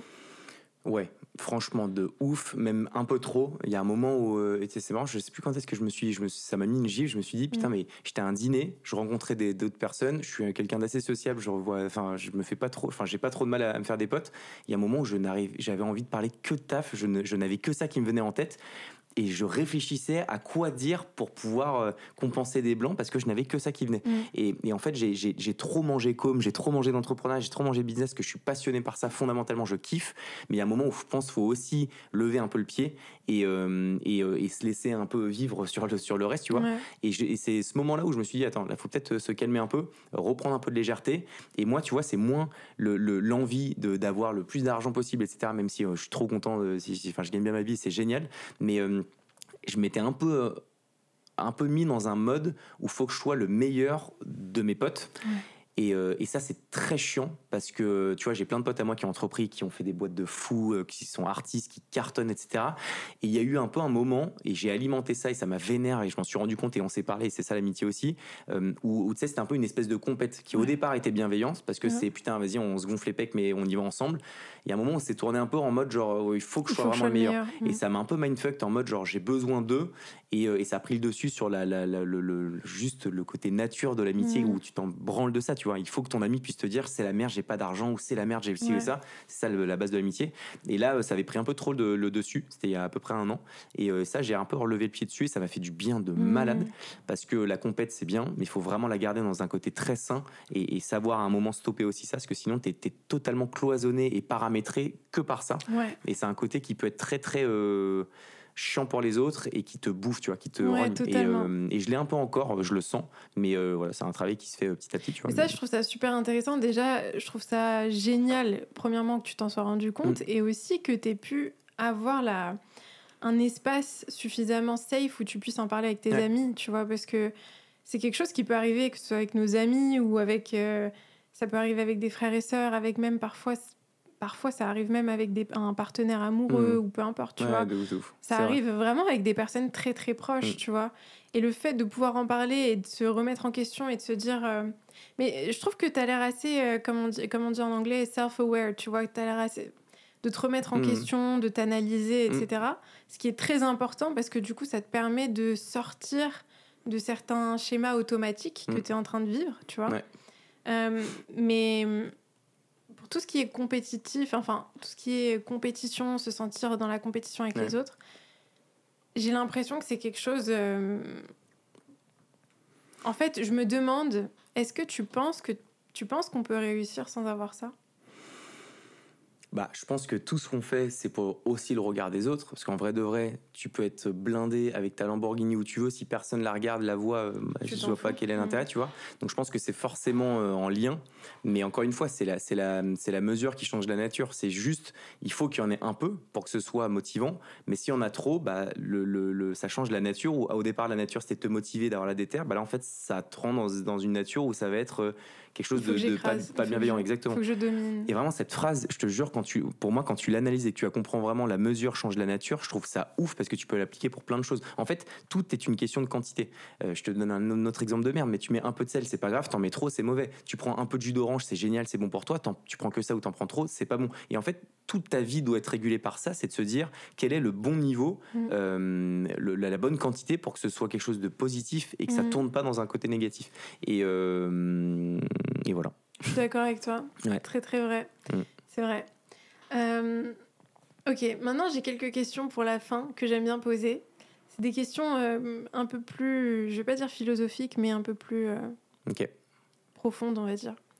Est-ce que en ce moment, as une... tu traverses une difficulté que tu as du mal à régler ou que tu. Hmm. pour laquelle tu n'as pas encore trouvé de. Hmm, hmm, euh, Ça peut être dans ta vie pro perso. Ouais, ouais, ouais. Euh, bah, j'ai du mal. C'est marrant parce que je suis construit. Du... Enfin, j'ai l'impression d'être parfois d'être. Euh, mais je suis Gémeaux.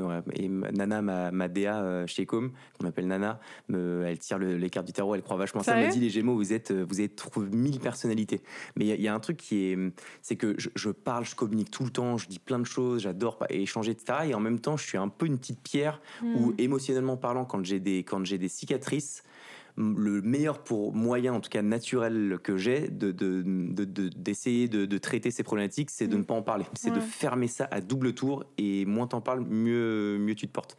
Et je sais que ça, que ça crée des, euh, des, des, je pense, des douleurs qui, euh, qui, qui au final me formatent aussi. Et enfin, je sais pas, construise un peu ma personne. Et tu vois, typiquement, j'ai toujours été très impulsif. Euh, c'est-à-dire que j'ai toujours tout donné, euh, de l'amour, de la gentillesse. Mais par contre, quand tu, quand je partais un peu en couille, je peux vite partir en couille un peu, un peu, un peu vénère. ça, c'était à l'ancienne. Et, euh, et ça, je pense que c'est dû à des cicatrices que j'ai, que je mets encore une fois en moi et que je, et dont je ne parle pas. Et, et ça, c'est un truc qu'il faut que j'arrive à travailler, tu vois, de, de, de, ouf. Plein de fois, on m'a dit, parce que j'ai, j'ai on a tous, euh, tous vécu un truc un peu relou avec mes meilleurs potes euh, il y a un moment. Et, euh, et du coup, on m'a toujours dit, voilà, parle-en, etc. Puisque c'est un truc qui te ferait du bien et autres. Et j'ai toujours eu du mal à ça. Et j'ai mm. toujours vécu le fait de parler des problèmes à, je sais pas, des psys ou des trucs comme le moment où tu. Ouais, comme une faiblesse, honnêtement. c'est horrible, mais ouais. Non, non, non mais c'est pas horrible. Mais c'est con parce qu'en fait, c'est tout l'inverse, tu vois. Mais j'ai mm je sais pas mon c'est ça je pense que c'est mon père qui m'a inculqué ça et c'est pas bien. Il m'a toujours dit genre ouais on se fait seul on est des bonhommes etc mmh. c'est ridicule en soi je trouve. Mais c'est surtout que le fait d'en parler ça, ça rend la chose réelle. Et c'est ça le ah, plus dur tu vois. euh, Et, donc voilà donc je me suis toujours un peu formaté paramétré comme ça. Mmh. c'est je pense qu'il y a beaucoup beaucoup surtout d'hommes qui se reconnaîtront là-dedans parce mmh. que j'ai l'impression que c'est beaucoup plus difficile pour un homme peut-être que je me trompe mais une femme, enfin, c'est pas non plus facile, hein, mais je, trouve qu'on est plus euh, encouragé à mm. parler, à être vulnérable, à exprimer nos émotions. Euh, c'est limite bien vu, tu vois, c'est attendu d'une femme, alors que j'ai l'impression que chez les hommes, c'est beaucoup plus. Euh, c'est bien, c'est vraiment mal vu, limite, d'exprimer ce que tu ressens, de pleurer, de. Alors que c'est tellement important de le faire, mm. mais c'est quand même bien que tu en sois conscient et que tu mm. travailles là-dessus. De ouf. Parce que. Mais surtout d'avoir euh, des personnes, peut-être parfois même une personne neutre, avec qui pouvoir parler de ça, c'est mm. important, tu vois. De ouf, c'est clair. Mais c'est vrai, t'as raison. Dans l'inconscient collectif, le mec ne peut pas pleurer, ne peut pas avoir de faiblesse, alors que c'est ridicule. Enfin, il mm. n'y a pas de. Y a pas de enfin, on, est, on est tous pareils, tu vois. Donc, euh, donc ouais, c'est vrai, c'est clair. Ouais, c'est hum, quelque chose que je vois beaucoup, en tout cas. Mm. Est-ce que s'il y avait un jour depuis, depuis le début de l'année, s'il y avait un jour que tu changerais Lequel ce serait et pourquoi? Genre, c'est un, moment où tu dis, putain, ça, j'aurais aimé le faire différemment parce que je sais que ça aura un impact. Euh, ouais, ça aurait un impact euh, peut-être différent sur moi ou sur quelqu'un d'ailleurs, sur hmm. quelqu'un d'autre, tu vois. Euh, moi, je pense que. Ouais. Mais en fait, je sais pas parce que. ok. au début de l'année, j'ai j'ai commencé à sortir avec un garçon, mhm. avec un homme. Soyons. Euh, avec un garçon. et en fait, euh, mon intuition, j'avais ce truc en moi qui me disait. Euh, Il n'y va pas, genre. Non, ouais. Genre, c'est pas bon pour toi, en fait. Tu, vas, mhm. tu vas pas être. Enfin, il faut que tu arrêtes le plus vite possible, tu vois. Et en fait, c'est trop bizarre parce que mon intuition, elle me disait ça, mais mon mental me disait non, mais Mariam faut y aller, faut, faut essayer. Si tu si t'essayes pas, tu pourras pas savoir, etc. Mm. Et hum, j'avais ce conflit un peu intérieur. Et en fait, j'ai écouté la voix de mon mental, donc j'ai continué, etc. Et je regrette. D'un côté, je regrette pas parce que c'est une expérience qui m'a apprise. Mais de l'autre, j'aurais aimé avoir la confiance, Mm. tu vois, me faire suffisamment Ouais. confiance. Pour dire si j'ai. Pour dire si je sens ça, De fou. c'est qu'il y a une raison, tu vois. Ouais.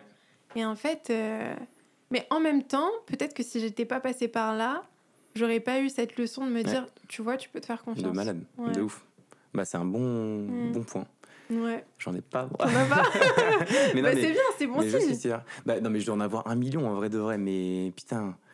Mais c'est chiant parce que je pense direct au business, je pense direct à com. Mhm. Ouais, si peut-être peut-être dans les euh, si peut-être dans les recrutements, mais bon c'est con, c'est enfin Mhm. peut-être pas, je sais pas si c'est le meilleur des les meilleurs des conseils, mais euh, c'est je il y avait un feeling qu'on avait sur une personne et au final qui s'est avéré être le bon puisque c'est une personne qu'on a fait partir euh, avec qui ça collait pas et ça a vraiment eu un impact che- chez Com avec des personnes, on a fait partir des personnes de Com à cause de cette personne, Ah. alors qu'en fait peut-être que ces personnes qui sont parties dorénavant auraient construit un Com encore plus stylé demain. Mhm. Et, et ça, il y avait vraiment l'intuition, le feeling, mais, euh, mais, euh, mais on Mais ne vu, pas ça? Mais c'est un peu la même chose en fait. Ouais, et puis tu vois, je sais pas comment faire le parallèle avec toi, ton expérience, parce que pareil, avec le pro, je, je pense que je peux le justifier d'une manière, c'est que qu'on avait absolument, on, enfin, on avait absolument besoin, pardon, de recruter une personne sur ce poste, et on en avait tellement besoin qu'on avait un peu une espèce de hier en se disant, peu importe la personne qu'on aura, ce sera la bonne parce qu'on a besoin de cette personne, tu vois.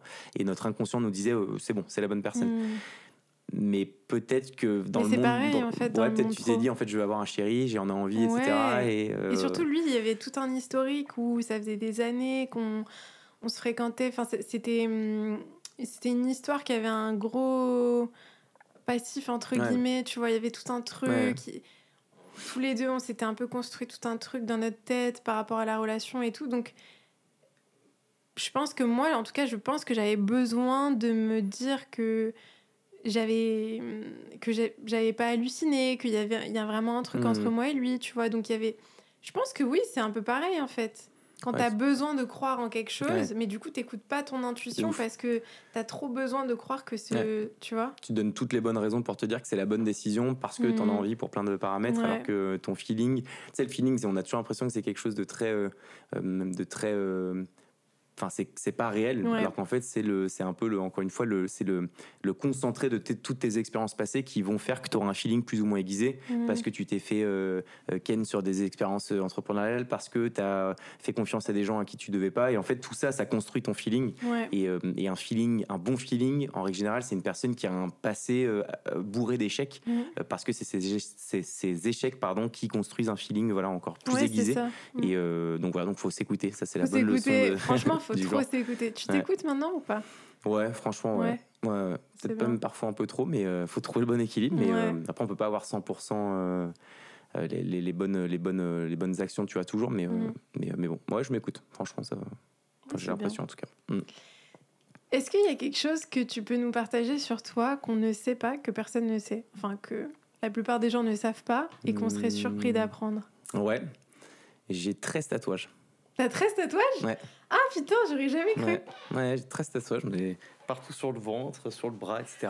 Et, euh, et ça, je pense que personne ne le sait, honnêtement. Mhm. Parce, que, bah, parce que je suis toujours en, soit en manche long, machin. J'ai toujours un peu ce. c'est- Ça, c'est un peu con d'ailleurs.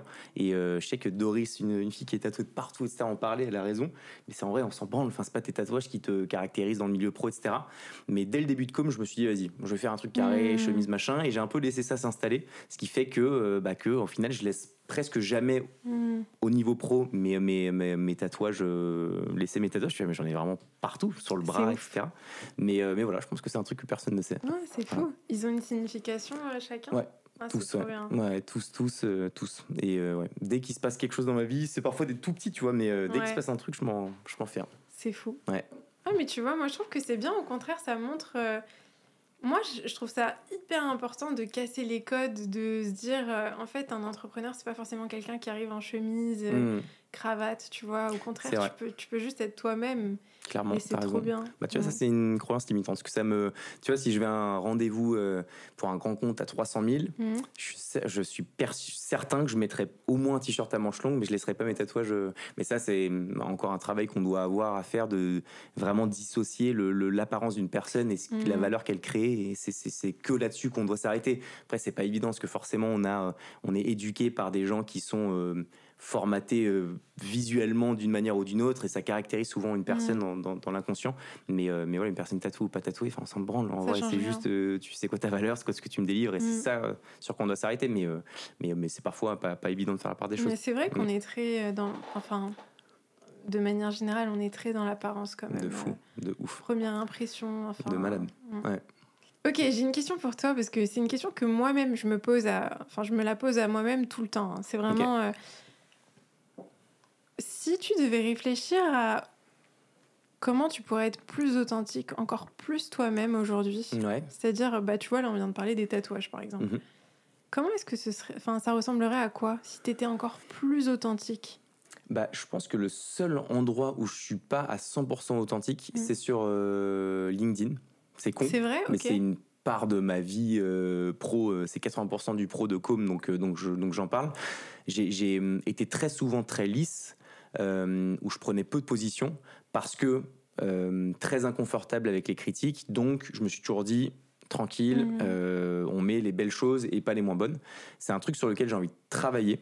et sur lequel je travaille. Tu vois, typiquement, on fait une émission là avec Arthur Robeuf de Time for the Planet sur l'écologie. Je suis loin d'être parfait dans l'écologie. je sais que je vais me faire défoncer. J'ai commencé à me faire défoncer. C'est vrai? Ouais, parce qu'en fait, notre notre enjeu, c'est, enfin, le postulat, c'est que seules les personnes qui sont parfaites prennent la parole sur les sujets écologiques. Et en fait, c'est une aberration. mais c'est un peu la vérité, non? Ah, c'est une putain de vérité. C'est-à-dire que si t'es pas parfait aujourd'hui, tu, n'es pas légitime à parler de ça. Mais c'est insupportable parce que, parce que tu vois, nous, notre enjeu, c'est de se dire on démocratise justement le, fait de pouvoir en parler pour mm. rendre ça sexy et que ce soit un sujet dont on a envie de parler et dont on a envie de s'intéresser. Sauf que comme la majorité d'entre nous ne sommes pas parfaites, ben on se dit on va regarder ça de loin parce que si je prends position, je me fais déboîter par tout le monde.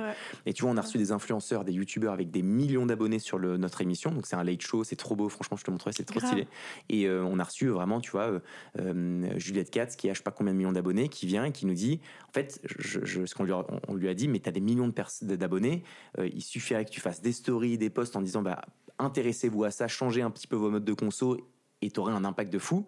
Mais elle nous dit oui, mais le problème c'est que dès que j'en parle, je me fais déboîter. Et donc nous, notre enjeu à notre échelle, et c'est microscopique, c'est de se dire vas-y, viens, on libère cette putain de parole mm. pour que les gens puissent en parler tranquille. Moi, je suis allé à Dubaï, je consomme, etc. Mais euh, je fais un peu plus gaffe, je suis passé à l'électrique, je mange moins de viande, etc. Donc en fait, je suis pas parfait, mais j'ai envie de mm. pouvoir en parler, j'ai envie de dire que j'ai envie de commencer à changer un peu. Et ça, tu vois, ça, c'est un truc qui, qui, pour moi, est un vrai travail d'authenticité parce que c'est un truc que j'ai envie depuis toujours sur lequel je me suis bloqué parce que je me suis dit je vais me faire défoncer. Et là j'en ai eu un peu j'ai eu un peu un ras bol un ras bol Arthur m'a dit vas-y mais frérot viens on s'en bat les couilles de, ça. Let's go on lance euh, on, lance l'émission et puis arrête de te focus sur le regard des gens. Et ça c'est un truc que, que, je fais et je suis hyper fier de moi. Donc ça fait partie de la réponse à tes questions. C'est euh, je suis plus authentique avec juste des actions que je fais que je n'aurais pas fait avant. Mm. Pour moi, c'est ça l'authenticité. C'est comment est-ce que tu vas, tu vas faire des choses qui, que, que, que tu n'aurais pas fait par souci du regard des autres. Et, euh, Totalement. Et voilà. Je suis d'accord avec toi et c'est vrai que hum, ça c'est un vrai sujet de prendre la parole sur, euh, bah, sur des sujets qui sont clivants ou des mm. sujets où tu sais que tu vas avoir une certaine réaction de la part du public et je pense que c'est super important au contraire et qu'on rendrait service potentiellement aux autres parce que bah, quand tu t'autorises, tu te donnes la permission de t'exprimer, de prendre la parole sur des sujets et de te montrer imparfait aussi, mhm. Bah, ça donne la permission aux autres aussi de le faire et de se rendre compte qu'ils peuvent avoir un impact. Même s'ils sont pas parfaits, ils peuvent quand même avoir un impact. Exactement. Et mm. surtout qu'il y a une urgence climatique, enfin on va peut-être pas parler de ça, mais il y a une urgence climatique, c'est mm. sûr. Mais le problème, c'est que même s'il faut aller vite, c'est le million de gouttes qui va faire la différence et c'est le un peu de tout le monde qui fera euh, qui, va permettre aussi de pouvoir faire bouger les choses.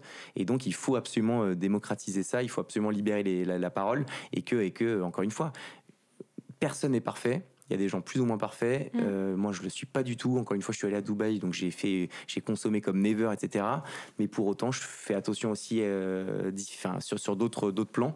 Et, euh, et- et j'ai envie d'être à l'aise avec le fait de pouvoir en parler. Mm. Et, et là, je trouve qu'il y a une espèce de radicalisation de l'écologie euh, qui fait un peu flipper, où les gens, te, te- en fait, t'as pas le droit de te planter. Mm. C'est soit t'es parfait, soit tu ne peux pas en parler.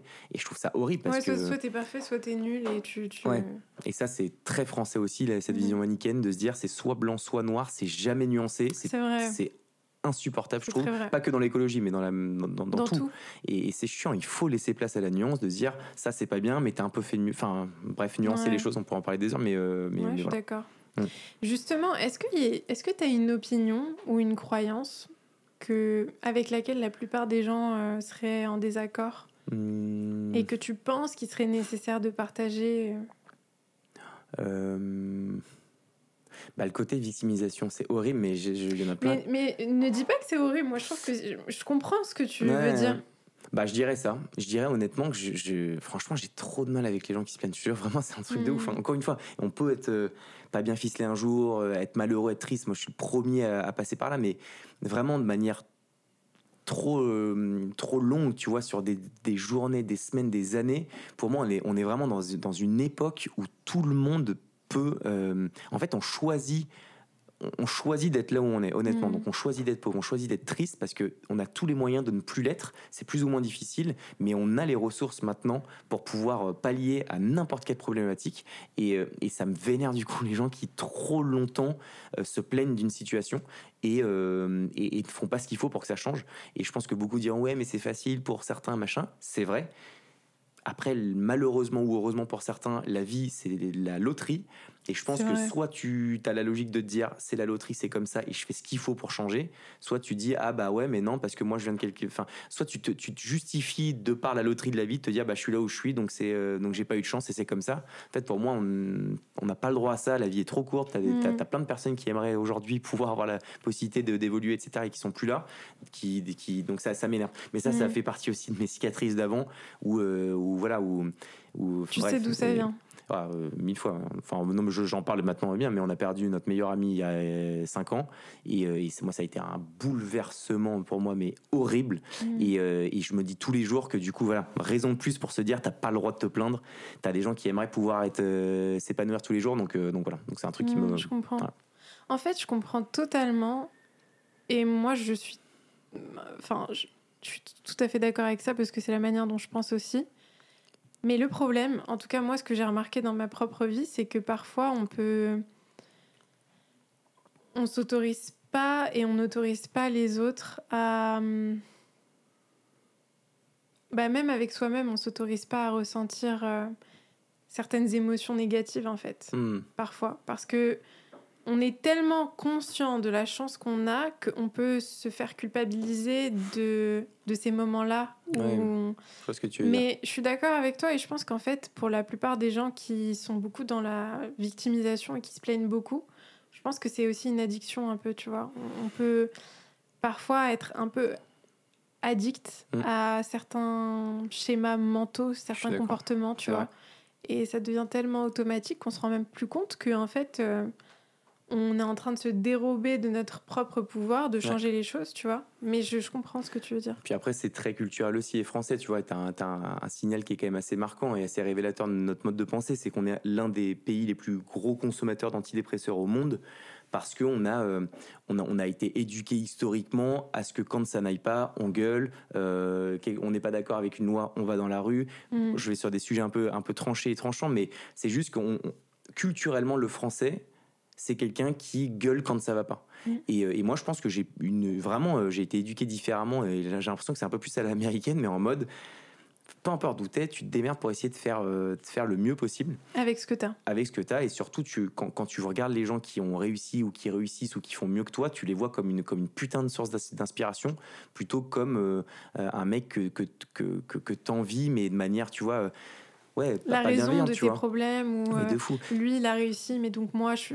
Ah mais Mm. moi j'ai enfin j'ai la chance d'avoir une belle voiture. Les toutes les personnes qui me sont arrêtées qui m'ont dit putain bravo machin que- qu'est-ce que tu fais dans la vie ça a jamais été des Français c'est ouf hein. Ah, tu et dès que je croise et que je suis un feu rouge et que par- enfin parfois on me regarde mal parce que j'ai 30 piges j'ai une belle voiture et que et, et c'est ouf ouais et c'est culturel Ça, mais bon ça, franchement, je trouve ça tellement triste et tellement dommage. de ouf Et j'espère Ouais. que ça va changer, tu vois, parce que en vérité, au contraire, ça doit être super inspirant, tu vois. Mm. tu vois quelqu'un à 30 ans qui a une belle voiture, bah, tu te dis, bah, si lui y est arrivé, bah, pourquoi pas Ouais. moi, tu vois De ouf. Mais bon, ça c'est Mhm. culturel, de fou. Mais bon, Ouais. ça a peut-être changé aussi, ça a peut-être évolué un peu. Ouais. Mm. On espère. Ouais.